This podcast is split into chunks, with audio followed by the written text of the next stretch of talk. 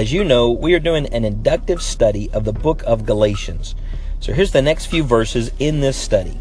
Galatians chapter 1, verse 8 and 9 says, But even if we or an angel from heaven should preach a gospel other than the one we preach to you, let them be under God's curse.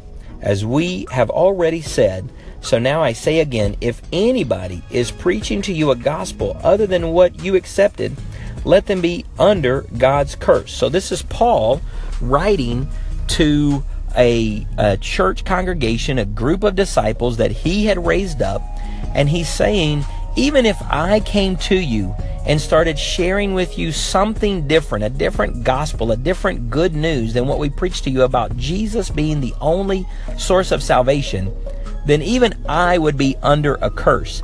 And I think this is such an important statement. You know, in modern Christendom, we value so highly the principle of leadership. And that's fantastic. I agree with that. But there is no setting, there is no set of circumstances, there is no condition in which any person can be elevated above the gospel of Jesus or can be elevated above the Bible, can be elevated above the scriptures.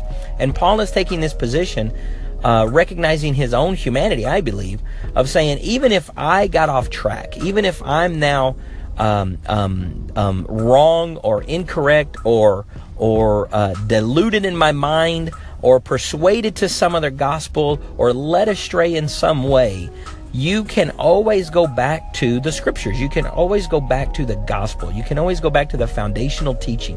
And this is so true and so important for us today because as people come into our lives and they're impactful and influential and they help us understand God and they help us understand the scriptures, there is no context in which a leader in my life or your life would have place to say, "Hey, here's a new revelation. Here's a here's a revelation that's different than what the Bible says. I know the Bible says XYZ, but God has shown me something else, and you should now follow this other something else. You should now follow me as though I am somehow elevated above the scriptures. Certainly, we should follow those leaders and respect those leaders that are in our life, but in so much as they continuously lead us according to the Bible, according to the gospel. Paul himself said, If even I or an angel from heaven came and taught you something different than the gospel of Jesus, don't listen to it.